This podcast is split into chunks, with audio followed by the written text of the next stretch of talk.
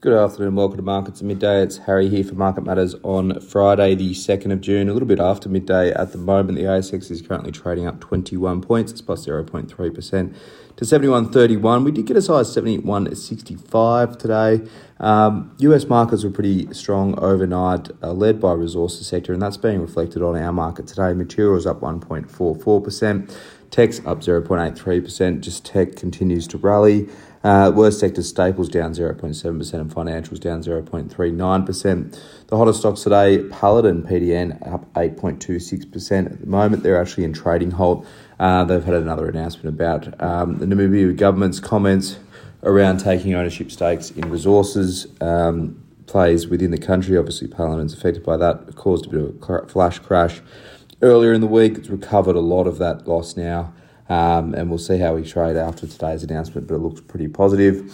Imugene in second place, IMU's up 5%, and Syrah SYR up 4.76%. Weaker stocks, Brambles BXB down 2.04%, Medibank MPL down 1.65%, and Fletcher Building FBU down 1.52%. Um, across the board, there's uh, only a couple of snippets of news today, but Adairs is probably the main one. ADH is down 14.06%. Really soft trading update today from the homewares real t- retailer. Uh, second half sales for the 22 weeks uh, have been really soft. Adairs uh, brand down 3.4%, Focus on Furniture down 10.9%, and Mocka down 23.8%. The group as a whole is down 7% for the second half. Um, it, compares to being up 1.9% for the year to date. So that just really means it's been such a significant roll off that they've given back a lot of the growth that they saw in the first half.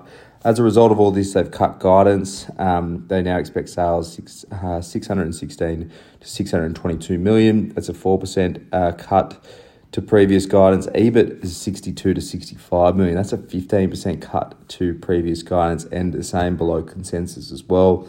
They've slowed down their capex spend, so capex spend to come in at the lower end of previous guidance, uh, just to support the balance sheet a little bit. But um, the, this uh, this update from Adairs has really weighed on retail in general today, but in particular the homewares uh, leverage names, so things like TPW, uh, Nick Scali uh, might come to mind. They've been pretty soft on today's trading update there. Uh, just quickly, elsewhere, St Barbara SBM, no material improvement from the Silver Lake offer. We've spoken about this one a few times. Silver Lake still trying to get their hands on uh, St Barbara's Leonora assets. Genesis, Genesis GMD is the ticket for those guys.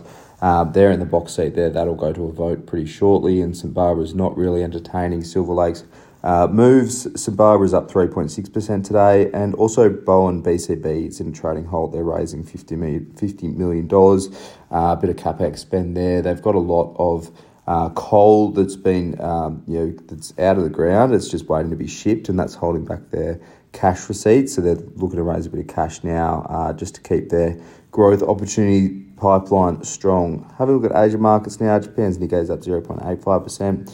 Hong Kong's Hang Seng's up 2.75%. US futures are up. S&P up 0.1%. Nasdaq up 0.15%. US tonight, uh, a couple of big prints. So the unemployment rate is expected to go up slightly to 3.5%. It was 3.4% last print, and also non-farm payrolls expected to fall to 180,000 from 253,000. So, a bit of a slowdown in the US uh, jobs data. It's probably actually better for the market at the moment, so long as it's not such a significant drop off.